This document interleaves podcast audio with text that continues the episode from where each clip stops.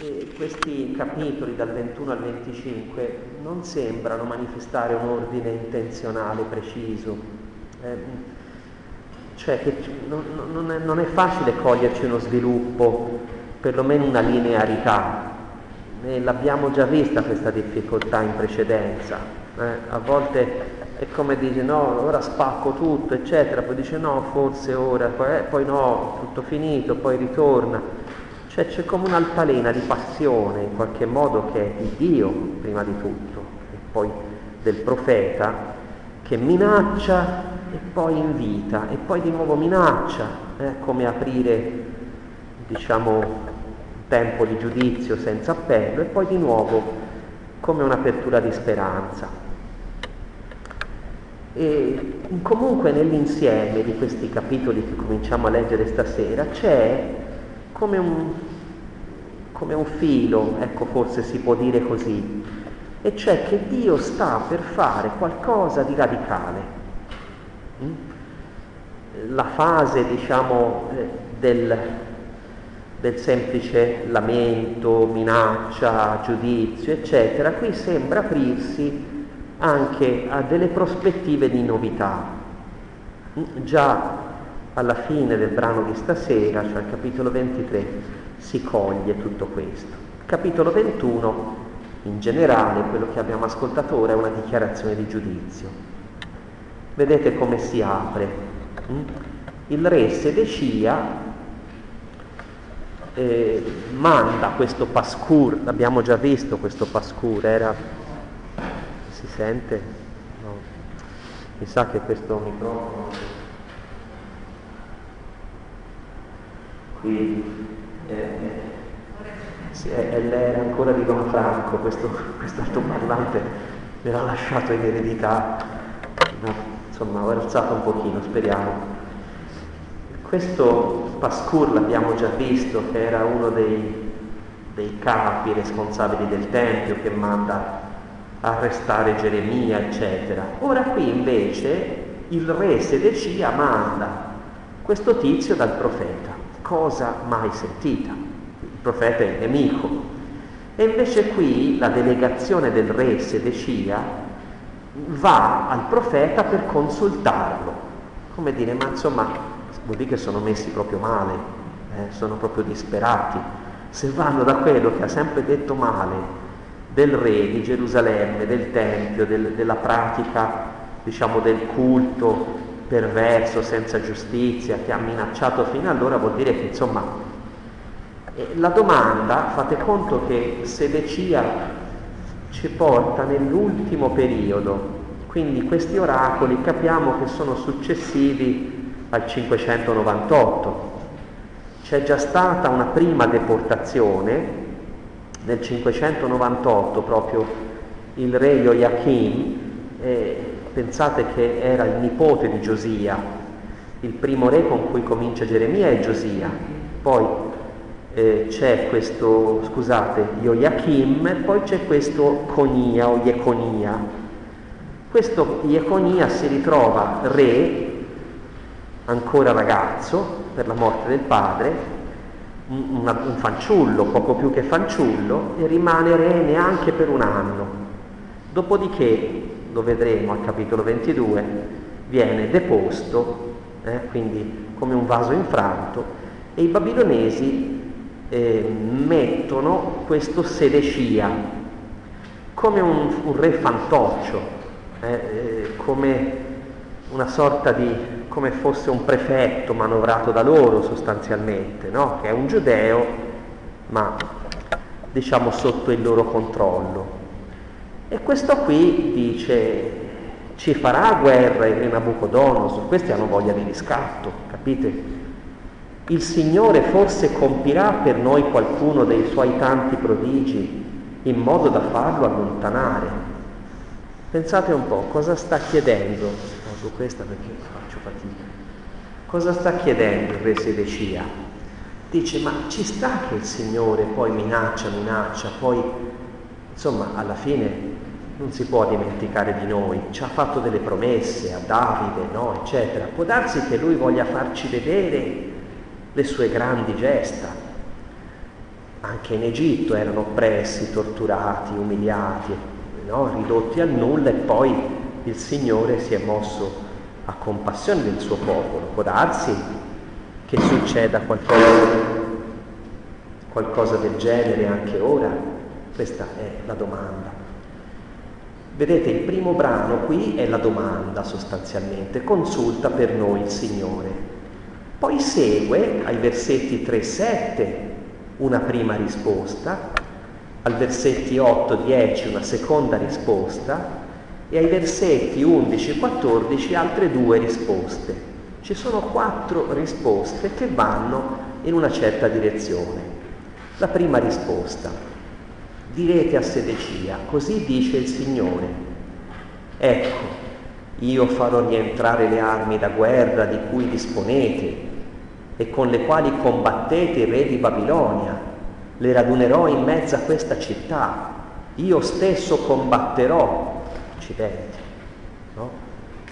E, e, Geremia comincia una risposta che sembra dire guarda il Signore si rimette armi in pugno a combattere con voi e invece a sorpresa dice io stesso combatterò contro di voi e poi riprende un'espressione che è quella dell'Esodo con mano tesa e braccio potente qui il Signore la mano tesa e braccio potente non ce l'ha contro l'Egitto o contro Babilonia ma contro il suo popolo con grande furore e grande sdegno percuoterò gli abitanti di questa città, uomini e bestie, anche gli animali, poveretti, eh, e moriranno di una grave peste.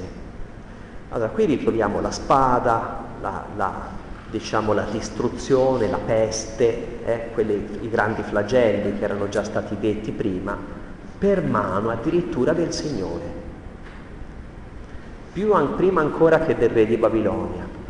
Seconda risposta, io consegnerò Sedecia, re di Giuda, i suoi ministri, la gente che sarà scampata in questa città alla peste, alla spada e alla fame. Ci sta che qualcuno sopravviva alla pandemia, sopravviva no, alla spada, eccetera. Ecco, questi poveri disgraziati di sopravvissuti io li faccio diventare schiavi compreso il re no, che vi ha mandato, del re di Babilonia. Egli li passerà a fil di spada, non ne avrà pietà, non perdonerà, non risparmierà nessuno. Accidenti, che risposta. Due risposte, una, cioè, una peggio dell'altra si può dire. Dio combatte contro di voi, sarete messi anche i pochi sopravvissuti a questo pettine dell'ira di Dio nelle mani del re di Babilonia che vi ucciderà. La terza risposta, scusate, la seconda risposta la trovate al versetto 8. Ecco, io metto davanti a voi la via della vita e la via della morte. Ma allora non è tutto così drammatico, vedete anche qui, perché cioè, non c'è più scelta oppure una scelta c'è. Se lui dice vi metto davanti due possibilità, la vita e la morte, questo anche nel Deuteronomio, vi ricordate Mosè aveva detto così all'entrata nella terra promessa, dice se osserverete l'alleanza, no? la via della vita, altrimenti la via della morte, no? con tutte le sciagure che vengono indicate. Chi rimane in questa città morirà di spada, di fame e di peste. Cioè chi vuole resistere al nemico e si barrica nell'assedio per difendersi morirà. Chi invece uscirà, pensate lo stesso verbo riazzà, uscire, è l'uscita dall'Egitto, ma in questo caso non è l'uscita trionfante di chi è liberato dalla schiavitù, ma è l'uscita di chi si arrende al nemico più forte alza bandiera bianca, esce, smette questo assedio e avrà salva la vita. Si consegnerà ai Caldei, vivrà, gli sarà lasciata la vita come bottino.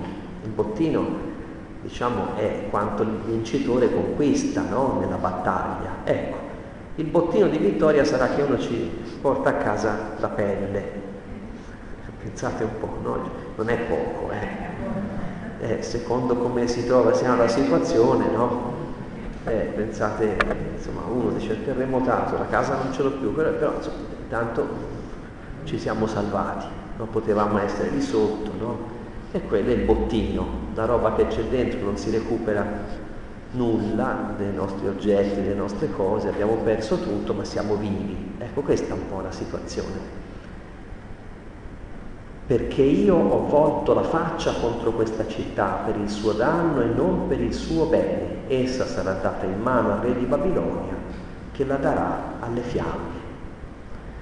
Allora la domanda questo santo re Sedecia, che santo non era, è il Signore farà ancora le opere meravigliose che ha fatto il tempo? Certo, dice Geremia, le farà sì. Combatterà contro di voi, vi distruggerà, vi, quelli che non distrugge la peste o la fame, eccetera, li distruggerà la spada e quelli che sopravviveranno saranno schiavi del re di Babilonia a voi la scelta tra due possibilità, uscire consegnandovi oppure morire resistendo al nemico dentro la città distrutta. Quindi qui addirittura la strategia politica di Babilonia sembra allineata con la volontà del Signore. Cioè il Signore è dalla parte di questi invasori. Addirittura i verbi che usano, usa qui eh, per dire al versetto 4-5 il Signore raccoglierò, combatterò, colpirò le grandi opere che ha fatto, colpire, sono tutti verbi contro l'Egitto, ma questa volta sono contro il suo popolo. E ai versetti successivi, ecco, andiamo all'altra pagina, contengono le altre due risposte. La domanda è sempre la stessa, eh? Bene, quella che inizialmente fa il re. E queste sono risposte successive. La terza risposta è indirizzata ancora al re. Ricordate, la seconda era indirizzata al popolo. Re, popolo, poi di nuovo al re. Alla casa di Giuda dirai, ascoltate la parola del Signore, casa di Davide amministrate la giustizia ogni mattina, liberate il derubato dalla mano dell'oppressore. Ma allora qui, se tu osservi la giustizia, la giustizia sociale, eh, perché qui si tratta di amministrare la giustizia e la prima forma di giustizia è liberare l'oppresso, no? Il resto viene dopo, no? La prima cosa è questa qui, se no la mia ira divamperà come fuoco a causa della malvagità delle vostre azioni. Allora qui sembra che invece la risposta sia può il Signore salvarvi?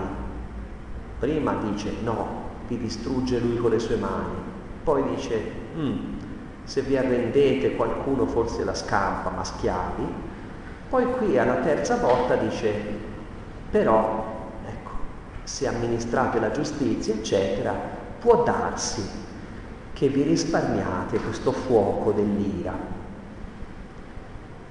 Terza, quarta, scusate, mi sembra, io ne ho contate quattro, ecco quattro, quarta risposta, versetto 13, vedete il versetto 13-14 sono un po' in parallelo all'11-12, no? Ancora oracolo del Signore, e si parla di due, si dice abitatrice della valle, roccia nella pianura, non si sa bene chi è, forse Gerusalemme, abitatrice della valle, Gerusalemme è un po' lì, a cavallo tra questo, questo grande, sono due vallate molto profonde e questa schiena su cui si sviluppa il primo nucleo di Gerusalemme, no? ma è sempre più bassa rispetto alle montagne circostanti, abitatrice della valle su un costone e dice roccia nella pianura.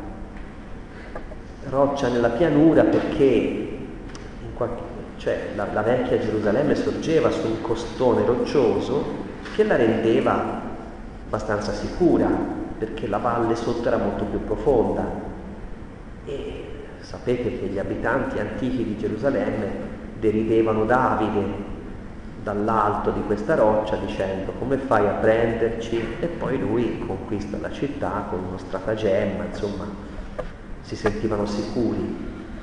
Anche qui forse, voi che dite chi scenderà contro di noi, chi entrerà nelle nostre dimore, si sentono sicuri.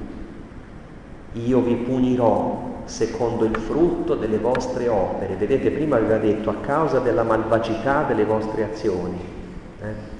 E poi darò alle fiamme, vedete ancora l'immagine del fuoco come prima, esse divoreranno tutti i suoi dintorni. Allora, la terza domanda, vedete, la, scusate, la, la terza risposta al versetto 11 prevedeva la possibilità di salvare forse anche di salvare tutto attraverso la pratica della giustizia. La quarta dice, appunto, ancora, non confidate nella vostra capacità di resistenza, in ciò che pensate sicuro, anche l'Egitto si sentiva sicuro, ma il Signore può entrare nelle nostre dimore. Vedete, in Egitto qui si richiama forse quell'angelo sterminatore, no? che in tutte le case degli egiziani entra questa morte, no? E quindi non ci si può, come dal fuoco, non ci si può salvare. Eh? Quello entra da tutte le parti. Quindi capite, al povero re Sedecia che pone una domanda vitale ma insomma il Signore allora non è che ci ripensa. Ecco, alla, all'inizio dice no, distrugge, poi dice ci saranno dei superstiti se questi si arrendono, poi forse la pratica della giustizia, poi non pensate di essere sicuri di voi stessi, di poter confidare in voi stessi. In ogni caso, se questo re si attendeva una risposta rassicurante, questa risposta rassicurante non c'è. Se il Signore interviene e ripristina la sua alleanza, questo non è senza condizioni da parte vostra, cioè esige delle condizioni ben precise, la prima delle quali è la pratica della giustizia e la liberazione dall'oppressione come una sorta di basamento per l'alleanza. Il re non può continuare la sua politica scellerata e poi invocare la, l'aiuto del Signore no? in una situazione che alla fine ha provocato lui. Ecco, possiamo intanto fermarci qui, non so se qualcuno ha qualche osservazione. Se no continuiamo la lettura, poi riprendiamo il fondo. Ecco, arriviamo fino alla fine.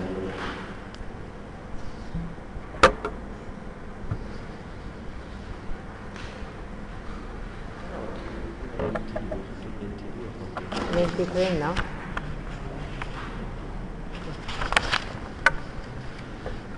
Così dice il Signore, scendi nella casa del re di Giuda e là proclama questo messaggio. Tu dirai, ascolta la parola del Signore, o re di Giuda che siedi sul trono di Davide, tu, i tuoi ministri e il tuo popolo che entrano per queste porte. Dice il Signore, praticate il diritto e la giustizia, liberate il derubato dalle mani dell'oppressore, non frodate e non opprimete il forestiero, l'orfano e la vedova, e non spargete sangue innocente in questo luogo. Se osserverete lealmente quest'ordine, entreranno ancora per le porte di questa casa i re che siedono sul trono di Davide montati su carri e cavalli, insieme ai loro ministri e al loro popolo. Ma se non ascolterete queste parole, io lo giuro per me stesso, oracolo del Signore, questa casa diventerà una rovina. Poiché così dice il Signore riguardo alla casa del re di Giuda. Tu sei per me come Galat, come una vetta del Libano, ma ti ridurrò simile a un deserto a città disabitate. sto preparando i tuoi distruttori, ognuno con le armi. Abbatteranno i tuoi cedri migliori, ti getteranno nel fuoco. Molte genti passeranno vicino a questa città e si chiederanno perché il Signore ha trattato in questo modo una città così grande? E risponderanno perché hanno abbandonato l'alleanza del Signore loro Dio, hanno adorato e servito altri dei. Non piangete sul morto e non fate lamenti per lui, non piangete amaramente su chi parte, perché non tornerà più, non rivedrà la terra natale. Poiché dice il Signore riguardo a Salom, figlio di Giosia, re di Giuda, che regna al posto di Giosia suo padre, chi esce da questo luogo non vi farà più ritorno, ma morirà nel luogo dove lo condurranno prigioniero e non rivedrà più questa terra. Guai a chi costruisce la sua casa senza giustizia e i suoi piani superiori senza equità. Fa lavorare il prossimo per niente, senza dargli il salario, e dice, mi costruirò una casa grande, con vasti saloni ai piani superiori e vi apre finestre, la riveste di tavolati di cedro e la dipinge di rosso. Pensi di essere un re perché ostenti passione per il cedro? Forse tuo padre non mangiava e beveva, ma egli praticava il diritto e la giustizia e tutto andava bene. Tutelava la causa del povero e del misero e tutto andava bene. Non è questo che significa conoscere, oracolo del Signore.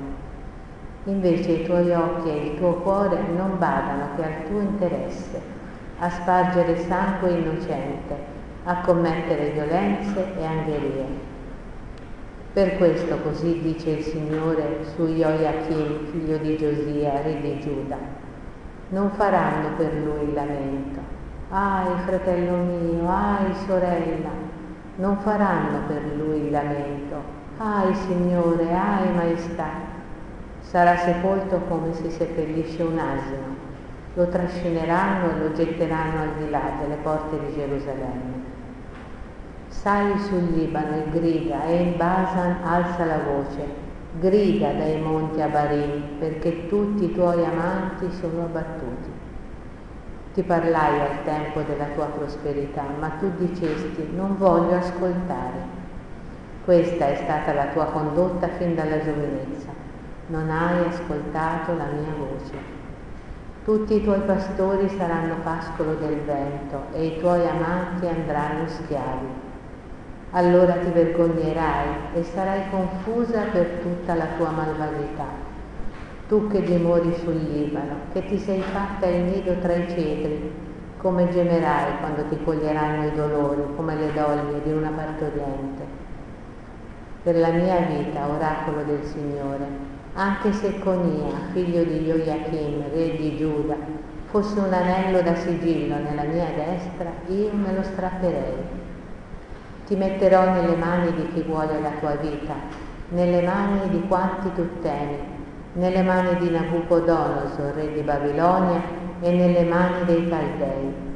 Scaccerò te e tua madre che ti ha generato in un paese dove non siete nati e là morirete ma nella terra in cui brameranno tornare non torneranno. Questo conia è forse un vaso spregevole, rotto, un oggetto che non piace più a nessuno. Perché dunque lui e la sua discendenza sono scacciati e gettati in una terra che non conoscono? Terra, terra, terra!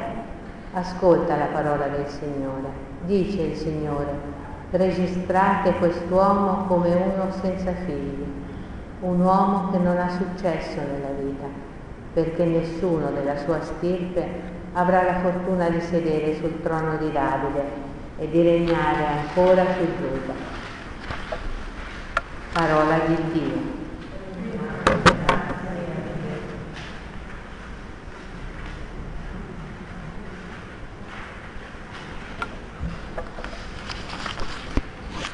capitolo 22, la suddivisione che vi propongo a due parti. La prima l'ho intitolata La casa reale e la seconda invece infedeltà, ingiustizia e fallimento dei re di Giuda. Nella prima, quella più breve, si parla in generale, la casa del re di Giuda, come riassumere un po' tutto il periodo, diciamo, di questi re che si sono succeduti. Invece nella seconda parte i nomi di questi re vengono come richiamati a uno a uno, avete visto? Eh? Fino a questo Conia, che è il re ragazzo che viene deposto subito, viene ucciso praticamente e, e al posto suo messo questo Sedecia. E, dunque tutto questo capitolo possiamo dire è rivolto verso il potere, verso i capi, verso la classe dirigente ed è un capitolo anche questo che complessivamente è di giudizio. Prendiamo il primo pezzo.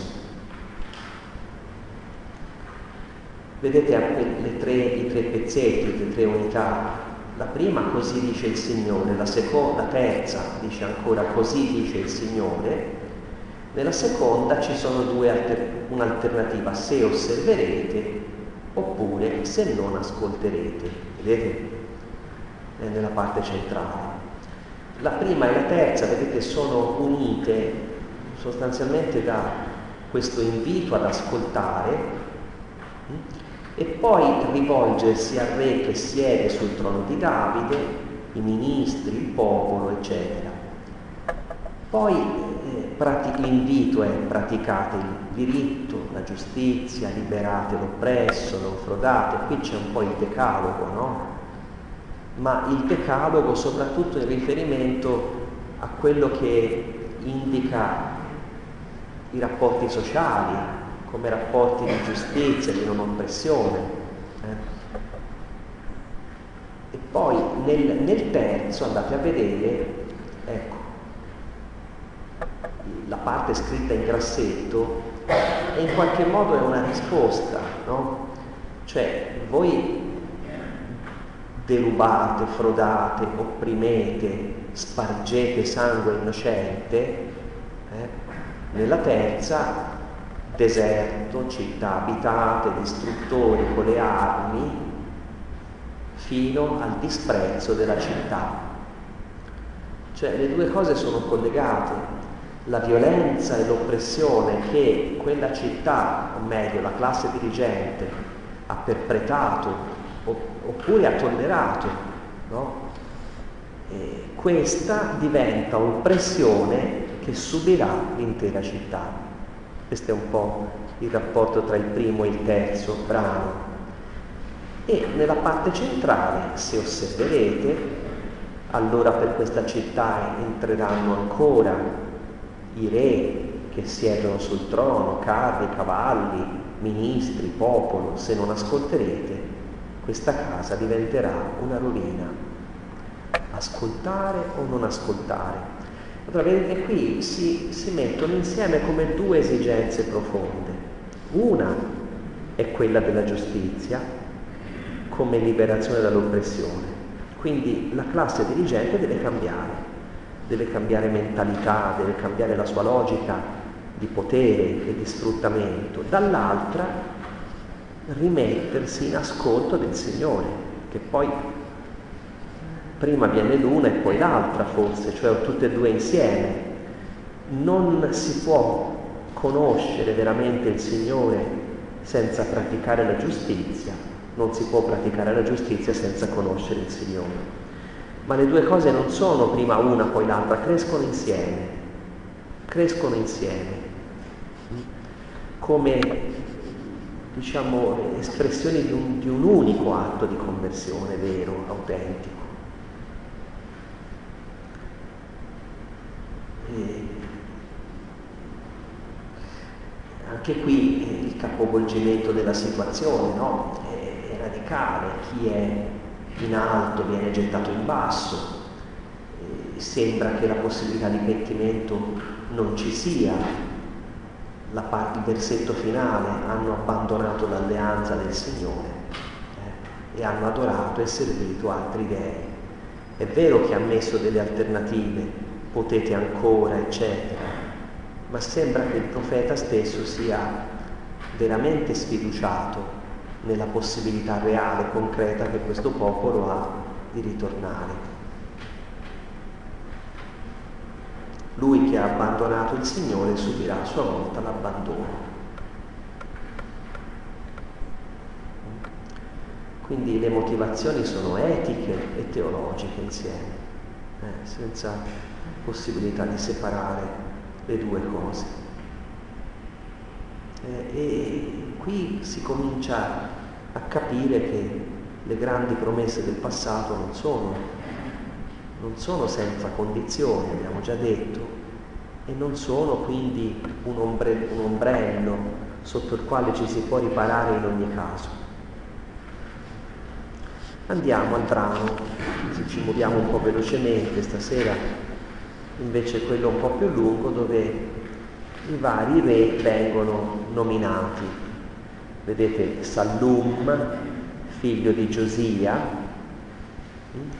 Giosia era considerato un re saggio, eh, che aveva fatto riforme religiose, ma non soltanto riforme cultuali, il Tempio, eccetera, aveva anche nel suo codice deuteronomico rimesso al centro la pratica della giustizia. Quindi voleva, l'idea di Giosia che o il popolo cresce insieme oppure le disuguaglianze lo, lo distruggono comunque, cioè non è che uno che no, ha di più si possa salvare per il di più che ha se gli altri muoiono, no? subiscono l'ingiustizia, o ci si salva insieme o non si salva nessuno in sostanza. Quindi capiva che era un tempo difficile quello che si stava affrontando e voleva che questo popolo fosse unito.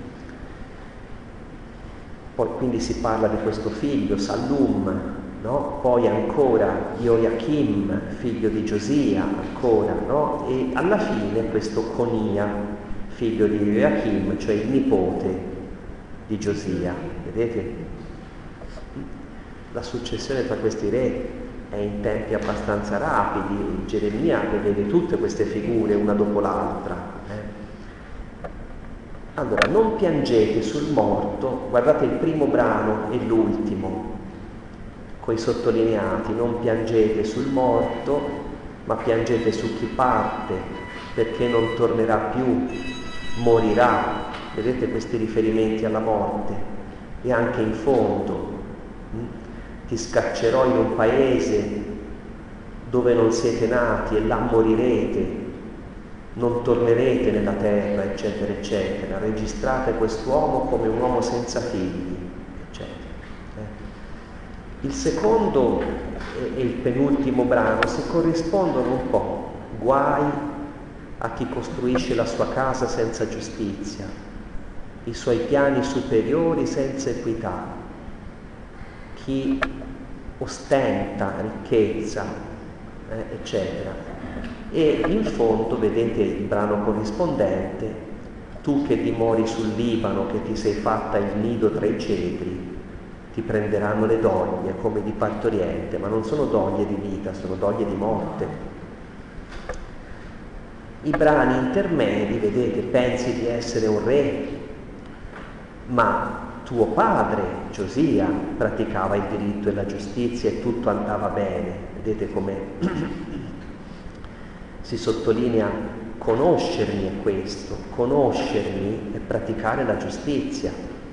E di qua invece eh, tu non hai voluto ascoltare, non hai voluto entrare in una relazione di amore, di conoscenza con me, perciò i tuoi amanti sono tutti abbattuti, la tua desolazione è arrivata.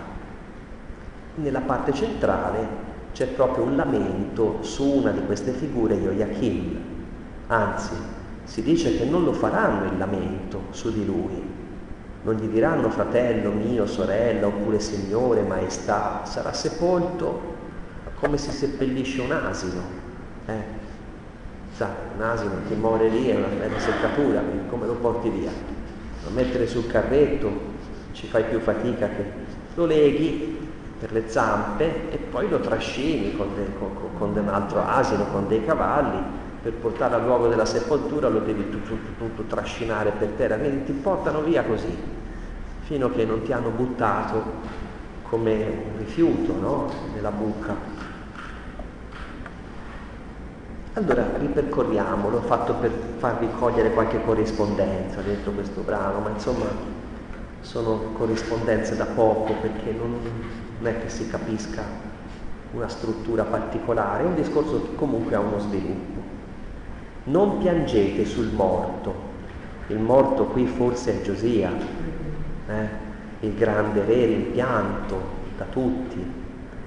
Piangete piuttosto su chi parte, Giosia era morto in modo onorevole, era morto in battaglia per difendere il suo popolo, era morto, si può dire, quasi da eroe e poi dopo la sua morte celebrato, portato, sepolto con tutti gli onori, la dignità, eccetera, eccetera. No? Invece qui si dice che questo suo figlio Sallum morirà nel luogo della sua prigionia e non rivedrà più questa terra. Perché tutto questo? Eh? Perché questa classe dirigente ha cercato di costruire la sua casa senza fondamento. Il fondamento è la giustizia. Loro hanno pensato di fare una bella casa, intendiamo casa in senso metaforico, no? Ma questo dice anche qualcosa dei loro palazzi, eh? Eh? per esempio che eh, si fanno saloni ai piani superiori, quali sono le case che hanno piani superiori? Eh, deve essere un palazzo, no? La gente stava in, case che avevano tutt'al più la roccia sotto dove c'era una sorta di, di, di scantinato, di deposito dei viveri, no? eccetera, e poi una parte superiore, ma chi era un pochino più attrezzato, si poteva costruire sopra qualcosa con un tetto. Qui invece addirittura si parla di, di palazzi e poi dice la riveste di tavolati di cedro. E questa casa è abbellita e poi è tinta di rosso. No? Immaginate questo rosso tipo pompeiano, il colore, il colore dello spazio, della ricchezza, no? Quindi le vostre case le fate così, ma anche quella casa che è il vostro trono, che è il, po- che è il regno che state costruendo, voi la costruite apparentemente bella, no? ma senza un fondamento, perché senza la giustizia sociale, senza, come dire, un, un interrogarsi quantomeno sulla sorte del vostro popolo, poi avete voglia di essere re, ma il vostro regno vacilla, prima o poi cadrà. Ricordate Gesù la casa costruita sulla rana, sabbia e sulla roccia, eh? c'è un po' il richiamo anche a questi... Tu pensi di essere un re perché ostenti passione per il cedro? Anche tuo padre mangiava e beveva. Come dire, non ti chiedo mica di essere un miserabile. Giosia ha avuto una vita dignitosa, eccetera però praticava il diritto, la giustizia, tutelava la causa del povero, del misero e tutto andava bene. Non è questo che significa conoscerli. Allora qui capite che c'è una conoscenza di Dio che non passa attraverso i libri o le teorie, che nasce dalla concretezza dei rapporti con gli altri. Si conosce il Signore perché si accetta in qualche modo di vivere, come dire, il suo richiamo di amore dentro un'etica, no? che poi diventa conoscenza più vera di lui. Invece i tuoi occhi e il tuo cuore non badano che al tuo interesse, a spargere sangue, commettere violenze e angherie. E poi Joachim, figlio di Giosia, re di Giuda, il successore ancora di questo Sallum, anche questo sepolto come un asino, al di là delle porte di Gerusalemme, e poi ancora viene detto a questo re, sali sul Libano e grida, in Basan alza la voce. Pensate che queste sono le frontiere a nord di Israele. Il Libano era inespugnabile con quelle cime molto alte, le colline di Basan là verso la Siria, le alture del Golan, no? Cioè, a nord, diciamo, questa, questo territorio aveva come, una, come, le Alpi da noi, eh? come una frontiera che ti sembrava una protezione invalicabile per il nemico che viene da nord, no? E sali lassù e grida da questi monti perché tutti i tuoi amanti sono abbattuti. Ti parlai al tempo della tua prosperità, ma tu dicesti non voglio ascoltare. E questa è stata la tua condotta fin dalla giovinezza. Non hai ascoltato la mia voce. Poi riprende l'immagine del Libano, vedi, tu che dimori sul Libano, ti sei fatta il nido tra i cedri, e ancora l'immagine di questa città come roccia nella pianura. Eh? Le immagini qui si susseguono, non sono sempre lineari, capite i paragoni? Eh? Tu che la sostanza mi sembra questa, hai visto che i tuoi amanti, amanti sono i Baal, gli dei, le alleanze che avevi in mente, le tue strategie politiche, questi tuoi amanti che hai sostituito a me sono schiavi ormai, sono distrutti. Allora ti vergognerai, sarai confusa. Tu che ti eri fatta il nido tra i cieli del Libano, gemerai, ti coglieranno i dolori come le doglie di una partoriente. Ma capiamo che queste doglie sono diciamo così, senza frutto, senza, senza generare nulla. Si arriva all'ultimo pezzo e qui eh, sembra che nel profeta ci sia, quando ha ricordato questi re, il giudizio è stato spietato. Vedete, Giosia si salva all'inizio come il re giusto. Gli altri non hanno praticato la giustizia e non hanno voluto ascoltare quindi la testardaggine di chi non si lascia persuadere e la loro minaccia sarà improvvisa. Per la mia vita, oracolo del Signore, anche se Conia, figlio di Joachim, re di Giuda, fosse un anello da sigillo nella mia destra, me lo strapperei. Anello da sigillo, qui è il Signore che parla. Immaginate questo re, l'immagine dell'anello cosa mi fa venire in mente? Patto, no? matrimonio, no? levarsi l'anello, buttarlo via, no? come rompere. E dice però che questo è un anello da sigillo, era l'anello tipico che portava il re perché contrassegnava con quello i documenti ufficiali. Quindi non soltanto si rompe un'alleanza di amore con il Signore, ma non, questi, questi qui non saranno più in grado di decretare nulla, di stabilire nulla, di progettare nulla per il futuro, non hanno più potere. Ecco questo anello da sigillo che, viene buttato via. Ti metterò nelle mani di chi vuole la tua vita, nelle mani di quanti tu temi, di Nabucodonosor, re di Babilonia e dei Caldei. Scaccerò te e tua madre che ti ha generato in un paese dove non siete nati e là morirete, ma nella terra in cui braveranno tornare, non torneranno. Qui anche verso quest'ultimo re, poveretto, questo forse era l'unico re che non aveva né colpa né peccato per, per responsabilità sua personale, no? Ma anche questo sarà travolto da tutta l'ingiustizia che c'è stata fino a quel punto. Mm? Eredita la, la rovina. È vero che i, figli non devono essere puniti per la colpa dei padri, ma i padri a volte lasciano delle eredità che sono così pesanti che i figli le devono pagare anche se non hanno colpa, no? Eh, succede in tante famiglie questo. Però davanti a questa cosa, pensando a questo Conia, Ieconia, eh, il profeta è come se avesse un sobbalzo.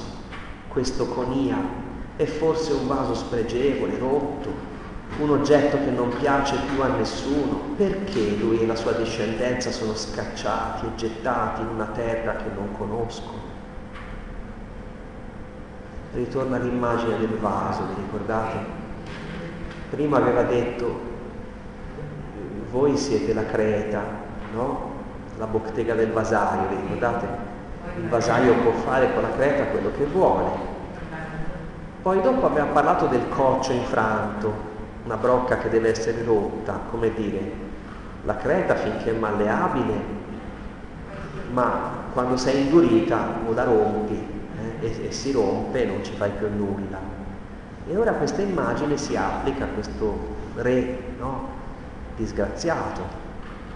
È forse un vaso spregevole, rotto, che non piace più a nessuno. Perché? Perché mandato via in una terra che non conosce? E poi pensate a questa invocazione, terra, terra, terra, qui c'è tanto pathos, eh? c'è una sofferenza interiore, cioè alla fine qui, con questa rottura del vaso, con questo anello da sigillo buttato via, qui è finito il passato. Cioè, ma qui si chiude un'epoca che non è semplicemente così, così i tempi sono cambiati. Qui è come se le promesse che Dio ha fatto, ricordate a Davide, dice per sempre durerà la tua discendenza, il secondo libro di Samuele, il profeta Nathan, no? E, e poi il Salmo 72, il suo regno durerà quanto il sole, quanto la luna, per tutti i secoli, il re Messia, no? E queste grandi promesse di cui la classe dirigente si faceva forte, dice, vedi, noi siamo sotto un ombrello che ci protegge che è la promessa di Dio. Sì, ma la promessa di Dio era condizionata perché Nathan dice a Davide, se i tuoi figli osserveranno la mia alleanza e i precetti che insegnerò ad essi, allora sederanno sul tuo trono. Quindi loro avevano tenuto la promessa e erano dimenticati le condizioni, capito? Ascolta la parola del Signore, dice il Signore, ecco Conia, registrate quest'uomo. Prima c'era il pathos del profeta, no? Ma è possibile che questo debba finire così? Poi un re giovane, ragazzo, no? Quindi lì proprio è ancora più, cioè è ancora più forte l'immagine, perché non è il re delinquente no? che è invecchiato nella sua, dire, nella sua malvagità, è il Signore che dice registrate quest'uomo come uno senza figli, un uomo che non ha successo nella vita. Nessuno della sua stirpe avrà la fortuna di sedere sul trono di Davide e di regnare ancora su Giuda. Chiuso. E questa chiusura eh, sembra che lasci soltanto delle lacrime. Perché? perché se i figli di Davide avessero osservato la giustizia, il diritto, no? Diritto è il potere che tu hai. La giustizia dovrebbe essere l'obiettivo a cui subordini il diritto. Diritto e giustizia. No? Il diritto ti dà il potere, la giustizia però deve essere la conseguenza dell'esercizio del potere, altrimenti salta tutto. No? Il re davidico avrebbe dovuto fare questo, non l'ha fatto, non resta che piangere. E chissà se questo pianto conosce anche come dire, la partecipazione del Signore stesso. Eh? Ascoltiamo quest'ultimo brano che è l'inizio del capitolo 23, che è un po' una sorpresa rispetto alla conclusione drammatica no? che abbiamo letto ora.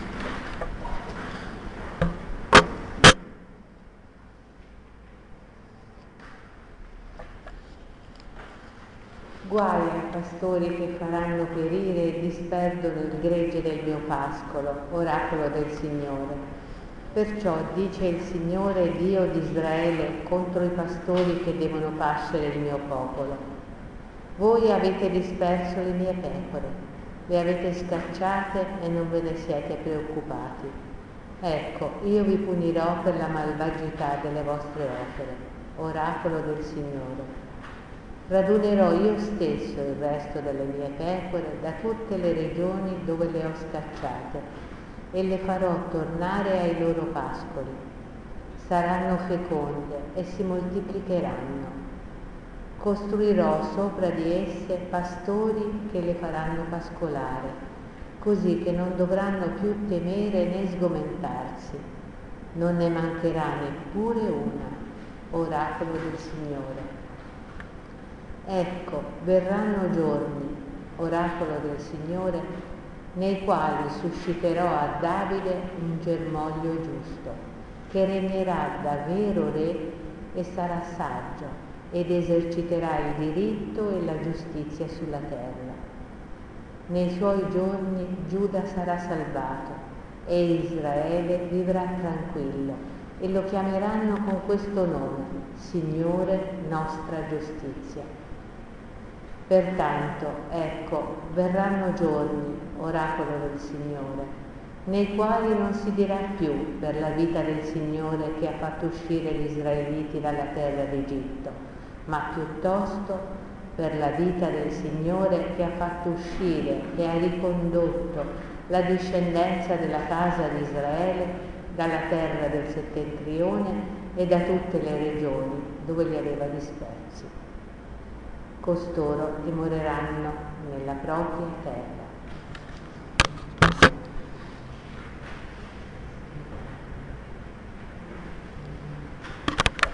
Ecco, brevemente, vedete abbiamo quest'ultimo pezzetto intitolato Il germoglio giusto. Il germoglio è la sorpresa, eh? l'albero sembra tagliato alla radice, che si sia come morto, invece ributta qualcosa di misterioso, no? Che sembra che non c'entri nulla con l'albero vecchio proprio, eh? come una cosa completamente nuova. Allora, se guardate il primo e il terzo eh, pezzetto, eh,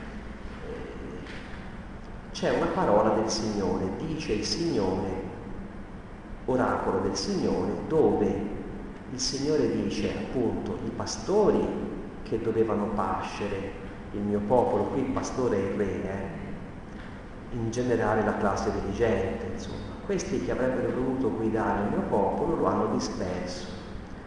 Alla fine il dramma dell'esilio è sulle spalle di questa classe dirigente fallimentare che non ha voluto ascoltare il Signore. E poi però il Signore, vedete, nel primo brano fa già una promessa. Radunerò io stesso il resto delle mie pecore da tutte le regioni dove le ho scacciate, le farò tornare ai loro pascoli, saranno feconde, si moltiplicheranno. Allora qui il Signore dice ci penso io. Qui c'è un brano di Ezechiele, capitolo 34, contro i pastori, dice io stesso prenderò le mie pecore, le pascerò, no? Nel terzo brano, vedete, si dice per la vita del Signore che ha ricondotto la discendenza della casa di Israele dalla terra del settentrione da tutte le regioni dove li aveva dispersi. Anche qui il Signore fa lui direttamente da pastore riportando le pecore dall'esilio fino alla loro terra. Okay? Eh.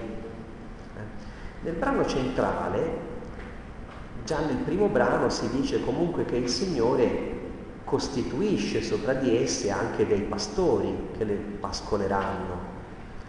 Al posto dei vecchi pastori della vecchia classe dirigente ci saranno dei nuovi, delle nuove guide. Eh? ma sarà il Signore stesso a operare attraverso di loro. Nel brano centrale invece il, il plurale diventa singolare. Non si parla più di nuove guide, nuovi re, ma si dice di un germoglio giusto che sarà suscitato a Davide, regnerà da vero re, sarà saggio, eserciterà il diritto e la giustizia sulla terra. Di nuovo questo binomio, eh? il diritto, hm? Cioè il suo potere legale in funzione della giustizia. Nei suoi giorni Giuda sarà salvato, Israele vivrà tranquillo, lo chiameranno con questo nome, Signore, nostra giustizia. Questo re avrà un nome composito, Signore, cioè Dio, questo re si chiamerà con il nome di Dio, ma insieme porterà il nome del popolo, nostra giustizia. Eh? Quindi questo re, Messia, ovviamente qui è l'immaginazione del, del profeta che va avanti nel tempo e, e delinea un orizzonte di speranza che sembrava chiuso ormai, no? per sempre rispetto no? al capitolo precedente. Quindi quello che Davide aveva ricevuto come promessa, ma poi la, la sua discendenza non aveva mantenuto, cioè che avrebbe praticato l'alleanza, il diritto e la giustizia, sarà di nuovo possibile perché sarà suscitato un nuovo re che vivrà e sarà addirittura chiamato nostra giustizia. Qui c'è una sorta di polemica perché Sedecia, il nome Sedecia, Sedek, Sedaka, no? vuol dire giustizia di Dio. Ma Sedecia era un delinquente, eh? perché già che lo misero lì i babilonesi lo minacciarono, poi lui si rivoltava di nuovo, alla fine finisce laggiù, gli cavano anche gli occhi, dopo avergli ucciso davanti tutti i suoi figli. Eh? Paga un prezzo perché gli resti come ultima immagine che vede la distruzione della sua famiglia.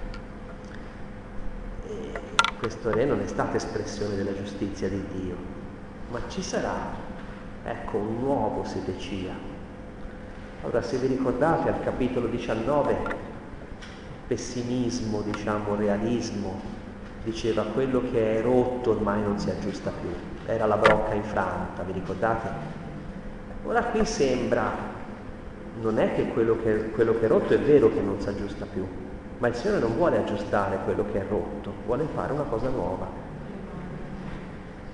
E quindi qui c'è una discontinuità rispetto al passato che chiede un intervento di Dio. Allora, dopo una situazione come questa, all'uomo non è più possibile ricostruire dalle ceneri no, il nuovo, è possibile solo un intervento di Dio che è paragonato a una nuova creazione. Questo un po' anche i capitoli successivi di Geremia, ma anche degli altri profeti che sono per esempio il secondo Isaia parla di una nuova creazione, sempre a cavallo dell'esilio, no? vi ricordate? Anche Ezechiele, in questa nuova creazione c'è anche un cuore nuovo, uno spirito nuovo, no? un uomo rinnovato dall'amore di Dio. Va bene, io mi fermo qui.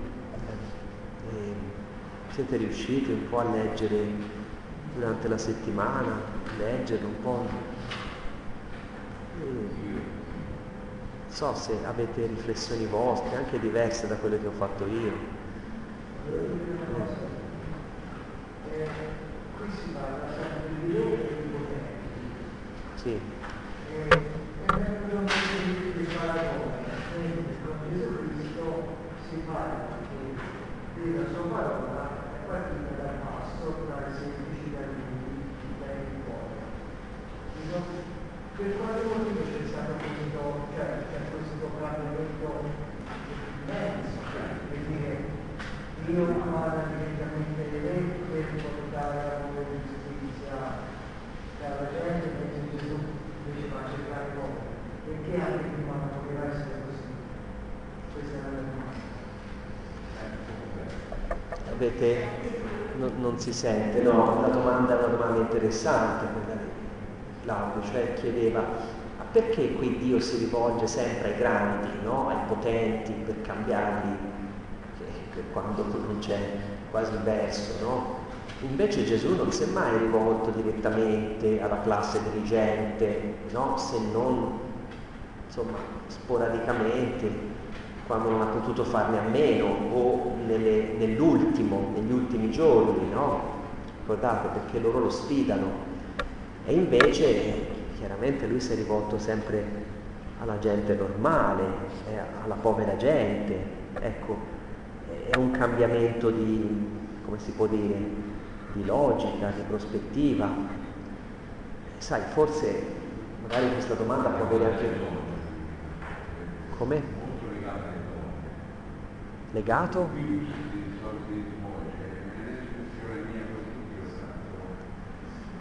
No, ma lui forse chiedeva, chiedeva un'altra cosa. Sì, vabbè, dai, aspetta un attimo, ora lui chiedeva un'altra cosa, no? Che, beh, i, i, re, i grandi avrebbero dovuto essere servitori in qualche modo del benessere di questo popolo, no? E quindi della giustizia. Perché i re effettivamente sono stati successori di quelle guide prima di loro, che sono stati i giudici, figure profetiche, che sono stati poi Mosè alla fine, no? Ecco l'immagine del pastore. Qui l'appello a rivolgersi ai re potenti è un appello, potremmo dire, dettato da una situazione ormai in estremis, credo. Cioè, a parte c'è questo, cioè il popolo sembra che non possa più fare nulla, forse se i re cambiassero qualcosa della loro politica ci sarebbe speranza, ma il popolo è totalmente sottomesso, anzi il popolo rischia di essere traviato da questa immagine del potere che è un po' come la sindrome di Stendhal, no? Di, cioè, di, no, di Stoccolma, scusami, la sindrome di Stoccolma che uno si può, può rimanere incantato dal suo persecutore, no? Guardate come dice Gesù, eh, i re vi sfruttano, voi li chiamate anche benefattori, no? I re di questo mondo. E nella logica del potere c'è questo, ti facciamo tanto del bene e ostentiamo, come dire, una, una giustizia che non c'è tu rimani anche ingannato, perché poi questa autoreferenzialità del re che non si rivolge più al Signore porta anche il popolo lontano da questa... Ora ovviamente qui Gesù ha, un altro, ha un'altra strategia, il potere è lontano, i palazzi del potere sono molto lontani da dove opera lui. E lui lavora per ricucire un tessuto di dispersione, no? È come se Gesù si collocasse nel dopo rispetto a questo, no? È come se si collocasse in esilio già avvenuto, dove questa povera gente ha bisogno di essere rimessa insieme, queste pecore perdute della casa di Israele, come le chiama il Vangelo, no? E Gesù va in quel villaggio, in quell'altro, in quell'altro, per incontrare sempre gruppi, sono paesi piccoli, nelle sinagoghe per dare speranza, per ridare a questa gente, no? Riaccendere qualcosa dentro di loro. Poi però inevitabilmente anche lui, man mano che suo, questa sua missione procede, si trova inevitabilmente in conflitto col potere. E questo conflitto lui sfugge, non ci si mette dentro, non è uno che va a cercare a sfidare, no? Forse più Giovanni Battista. Giovanni Battista era proprio era più sfrontato, no? Gesù cerca, Erode lo cerca, lui non si fa trovare. Soltanto quando proprio si trova davanti a questa gente, allora lui non, non indietreggia. Ma qui Geremia vorrebbe non farlo, lui vorrebbe non, ricordate anche prima nelle confessioni, dice, eh, io ho detto non parlerò più, però c'era questo fuoco che non, non potevo tacere. Sono anche situazioni diverse, vocazioni, forse momenti anche storici diversi.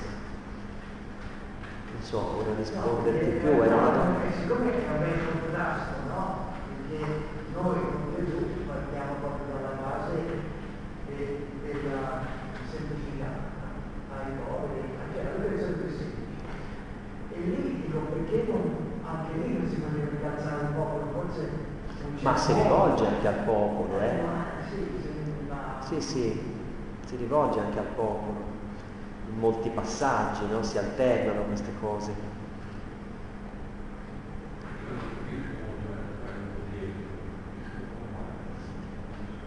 Io non ti sento però.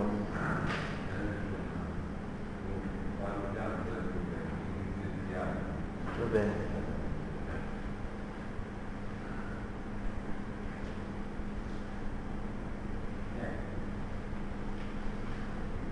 Sì, se ci sono qualche altro.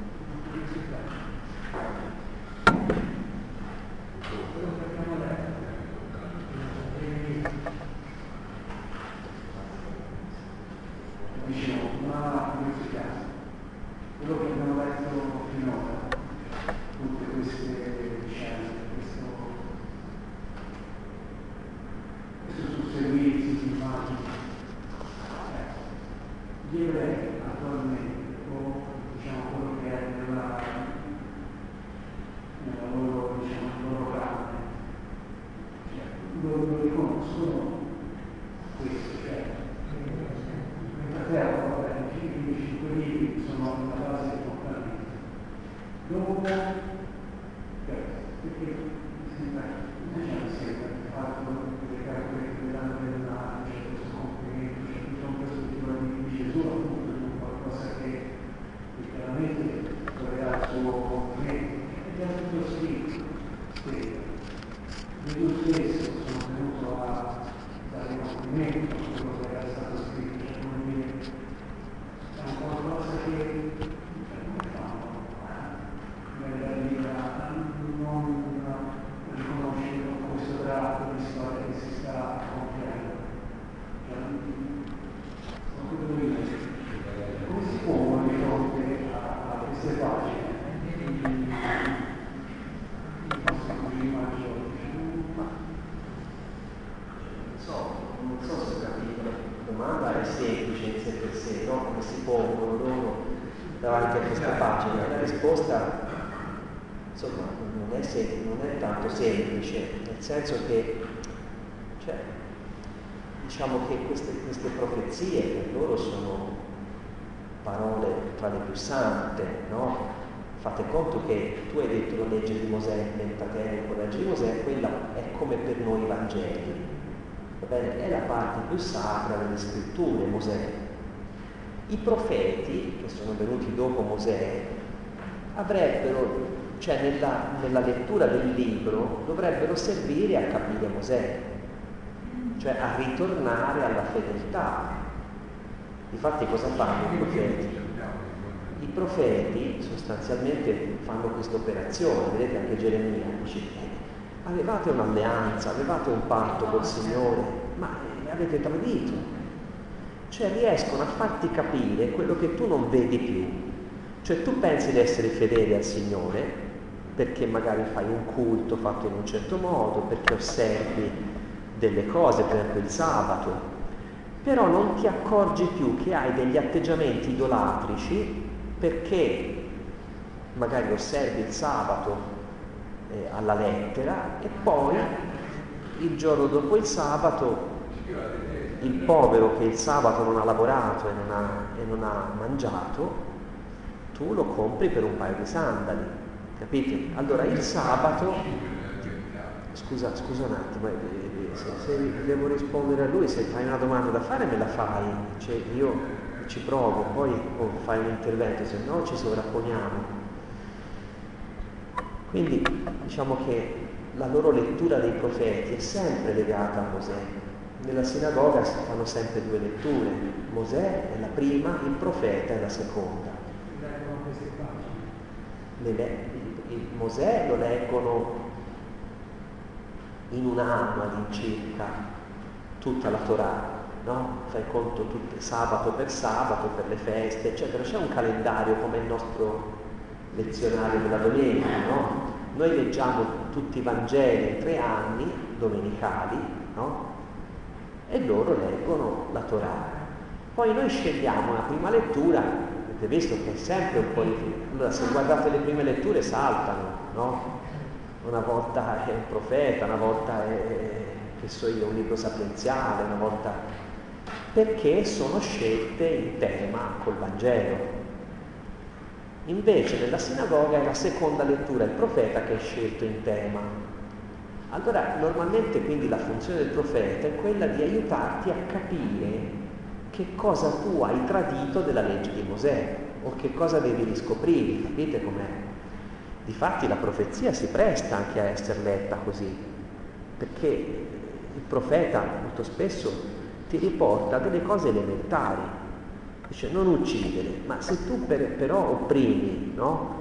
Cioè non ti accorgi che l'oggetto del comandamento è quel disgraziato lì, che il culto tu fai cose che il Signore alla fine non te l'ha chieste, no? E invece tradisci quello che Lui ti chiede. La profezia riesce, ti fa aprire gli occhi sul fatto che stai dimenticando e non te ne accorgi. Capite? La profezia in questo caso si rivolge e viene messa a tacere, si cerca di metterla a tacere, perché non si vuole cambiare proprio, non ci si vuole convertire sostanzialmente. Ora, poi le profezie possono avere anche un'altra prospettiva di lettura. Il profeta non guarda solo indietro all'alleanza, anzi qui ti dice addirittura non vi ricorderete neppure neanche dell'Egitto. Sarà talmente grande quello che io farò, liberandovi da Babilonia, che l'Egitto diventerà, come dire, una, una robetta da nulla. Quindi il profeta guarda anche avanti il germoglio che sorgerà, la giustizia, no? che ci sarà il vero re che regnerà.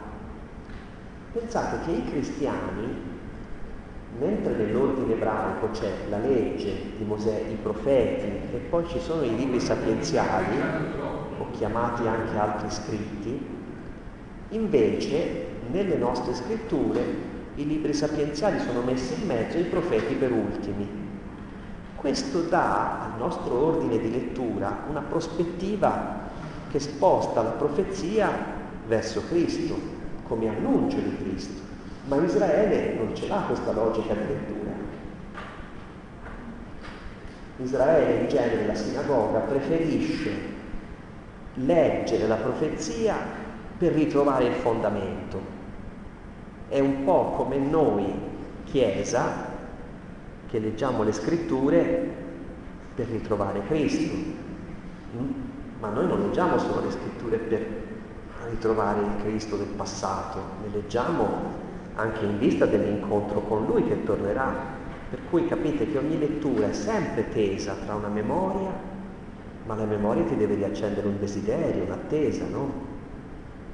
E quando tu non hai più desiderio e attesa, la memoria diventa qui la memoria diventa vuota, cioè una filastrocca di robe del passato. E si esalta il presente di chi vuole mantenere lo status quo senza cambiare nulla e senza convertirsi. Il profeta cerca di spezzare questo, questa palude, insomma, di, di, di, far rivivere il passato per obbligarti a tendere verso un futuro di conversione.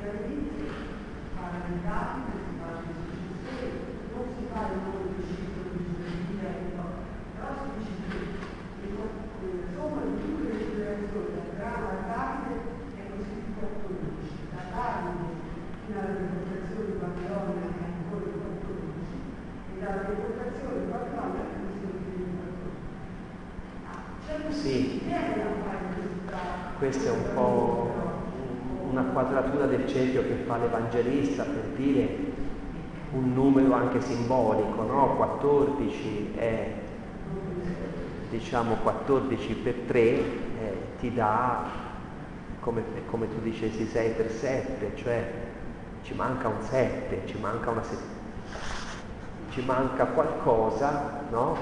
che sta cominciando, ecco l'inaugurazione nuovo.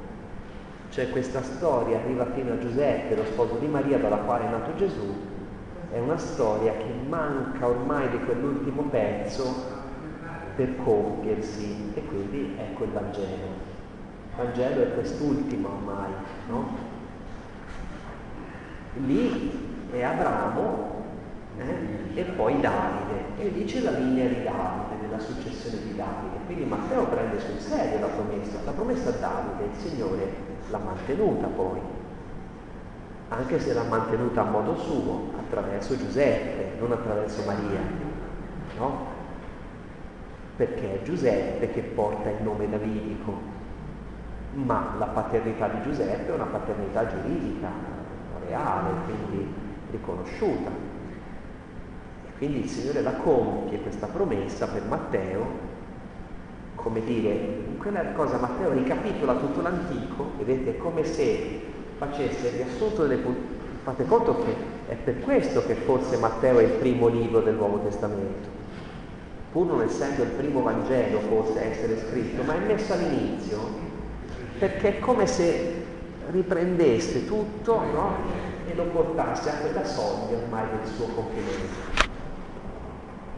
Quindi Matteo è per una continuità, esalta la continuità sulla discontinuità, il compimento della promessa, no?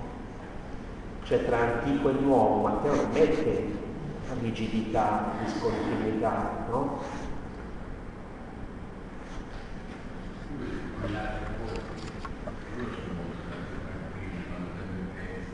Chi?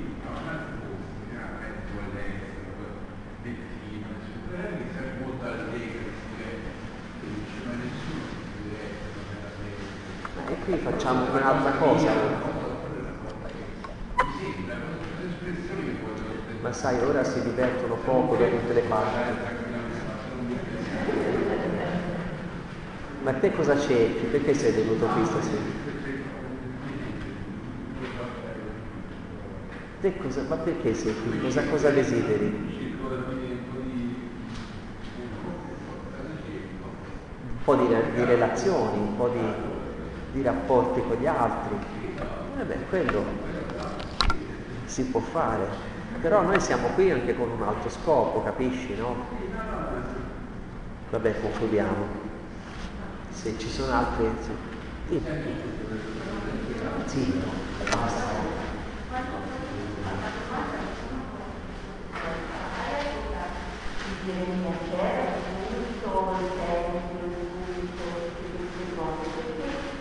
Ecco, quando eh, dice non avete praticato la giustiziata, cioè la giustizia la giustizia sociale, no? E poi dice non mi ascoltate, non mi ascoltate. Cosa come ascolta? Cioè c'è un culto, qualcosa che loro, a cui loro possono culto che li aiuta a camminare, che li aiuta c'è il Tempio, no? C'è il Tempio che ancora, in, anzi Giosia lo ha ripristinato il culto, togliendo via cose, no? Riformando cose che non andavano bene. E naturalmente associato al culto c'era, come dire, l'ascolto, c'era il richiamo alla Torah, il richiamo soprattutto ai comandamenti, il richiamo alle grandi narrazioni del passato, questo era soprattutto.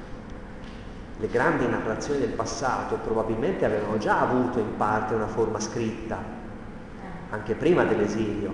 Gli scrivi esistevano, gli scrivi erano anche figure di corte, eh, una corte aveva bisogno di persone così, ma erano anche legati al Tempio, ai sacerdoti, quindi c'era un culto che prevedeva anche la stessa liturgia familiare, una liturgia che era fatta di racconto, di comandamento, il padre che insegna ai figli. No? Quindi l'ascolto di queste cose era una pratica ricorrente, soltanto che queste cose possono essere praticate ma senza l'attenzione del cuore, no? Cioè, voglio dire, quante parole si dicono anche dentro una chiesa, no? Eh, converrebbe fare delle feste, delle cene, come suggeriva prima lui, no? Che non si diverte mai nessuno, no? L'ultima cena che abbiamo fatto era prima del Covid, dopo ci siamo sternacchiati tutti. Eh? Fine. Eh? Una settimana prima, eh? eh. Quindi, non ti so dire, io ora a parte che cioè al tempo di Gesù l'ebraismo erano molte correnti, molti gruppi. Alcuni erano talmente tronfi e sicuri come i Sadducei che volevano solo gestire il potere. Anzi, meno, stiamo bene anche sotto i romani perché la nostra fetta di potere ce l'abbiamo. Ascolta, bisogna uscire però, eh? Poi puoi uscire perché ora la mascherina così, poi ti vedo inquieto, tanto ora finiamo anche noi. 6%.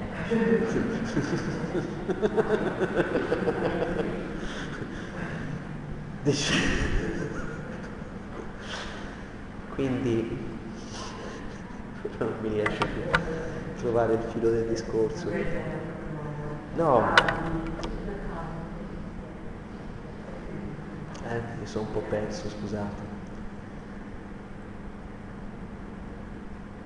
Cioè quello che per esempio al tempo di Gesù erano diversi movimenti, pensate per esempio, i gruppi contrapposti radicalmente a questo potere costituito erano gli zeloti, quelli che volevano a mano armata la rivoluzione, sovvertire i romani, però poi che cosa immaginavano dopo questo? Era un po' un altro potere, no? come questi erano i 5 Stelle da allora e, e da allora anche per noi perché non sono più così neanche loro, no? E poi dopo che fai? Quando ci sei te dopo che fai? Ricomincia no, la, la, la, storia, no? Non è che... Ecco, un'aspettativa forse più spirituale l'avevano i farisei. I farisei avevano un'aspettativa, diciamo che non era troppo mischiata al potere terreno, eh, per esempio credevano nella risurrezione dei corpi, dei morti, quindi vedevano di là il compimento, no? una, non lo vedevano come realizzazione terrena, no? molti gruppi invece lo vedevano come realizzazione terrena. Poi c'è stato, voglio dire, Israele ha conosciuto veramente una diaspora radicale dopo l'impero romano, dopo Cristo sto parlando, eh? e quindi lì proprio c'è stata poi il sionismo che è una, come dire, un'ideologia politica che, diventa, che era diciamo su basi religiose anche, ma che poi di religioso ha avuto sempre meno, perché il sionismo pesca qua e là delle cose, ma non è che nega le scritture per intero, capite? Eh. E allora lì ricostituisci, un, vorresti ricostituire un potere stile quello di prima. Naturalmente se si potesse, l'istituzione democratica è più moderna del potere regale, no? Il potere, l'istituzione religiosa non la si può più fare come prima perché non c'è più sacerdozio dimostrabile, discendenti di Aarone, non, nessuno può più dimostrarlo oggi, no? se no forse qualcuno avrebbe anche avuto questa pretesa. Ma una, una, un'idea messianica vera e propria, perché poi dire questo significa dire fine della storia, no? Capite? Poi è una galassia l'ebraismo anche oggi una galassia di tanti mondi, perché non ha, come dire, noi abbiamo una struttura in qualche modo che ha un vertice, la Chiesa può parlare con una voce, anche se le chiese sono tante, le parrocchie si contra, possono contrapporre, eccetera, però poi la Chiesa può parlare con una voce sola, alla fine poi se, se, poi ti metti in contrasto eccetera puoi essere fuori no? Da, da, dai paletti. Invece l'ebraismo no, regge moltissime interpretazioni di, diverse, no? tra le più diverse. Ora forse abbiamo, siamo andati su cose meno spirituali, eh, meno diciamo di... Ma insomma... Sì. la comprensione di queste cose qui perché dicevano un modo di ragionare. Fate conto, guardate, vi dico una cosa, la Bibbia ebraica non, non ha una conclusione, cioè, che gli ebrei abbiano impostato il loro canone delle scritture, no? Con una finale aperta, e questo la dice sul messianismo. Perché il messianismo lo trovi in questi testi profetici che sono centrali. Poi ci sono i libri sapienziali. I libri sapienziali sono una discesa verso il popolo. Non c'è più Abramo, Isacco e Giacobbe, c'è il giusto, c'è l'empio, cioè ci siamo noi che possiamo essere come Abramo se siamo obbedienti, no? Possiamo essere come questi re se siamo non ascolto della voce del Signore e via dicendo. E questi scritti finiscono sostanzialmente col dire che la sapienza di Dio ormai ha terminato la sua corsa, è partita dall'alto, è scesa, si è incarnata in un libro, il Siracide, eh, ed è data a un popolo. Ecco fatto. E quello che prima era l'accesso mediato da poche figure alla parola di Dio, re, profeti, sacerdoti, dopo diventa di tutto il popolo. Ecco l'ebraismo. Ma la Bibbia si conclude così.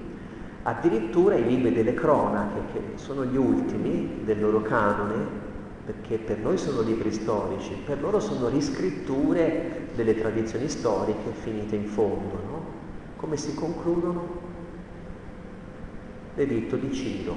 Dice Ciro, re di Persia, chiunque appartiene a questo popolo, il Signore sia con lui e salga finiscono con questo verbo salire, che è salire a Gerusalemme, cioè ritornare nella terra.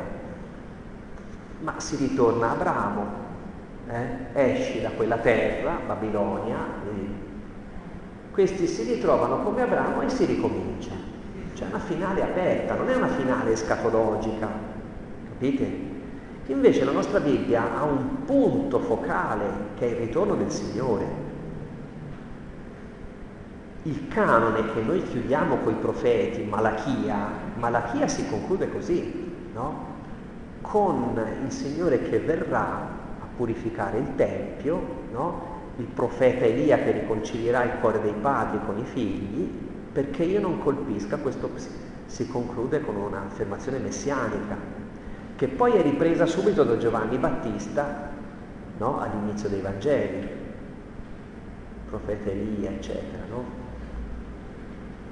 ma le nostre scritture hanno un orizzonte escatologico, cioè verso, si va verso una fine, un compimento, le scritture di Israele no. Quindi sembrano leggere la storia dell'intervento di Dio come un riaprirsi continuo, no? Per cui c'è una ciclicità, eh? c'è Shoah, c'è ritorno, eh, le, le, vicende anche ultime, insomma, no? dicono che questa strana no? condizione di un popolo perseguitato, poi che ritrova la propria condizione no? di poi boh, chissà cosa aspettano davvero. Va bene. Concludiamo.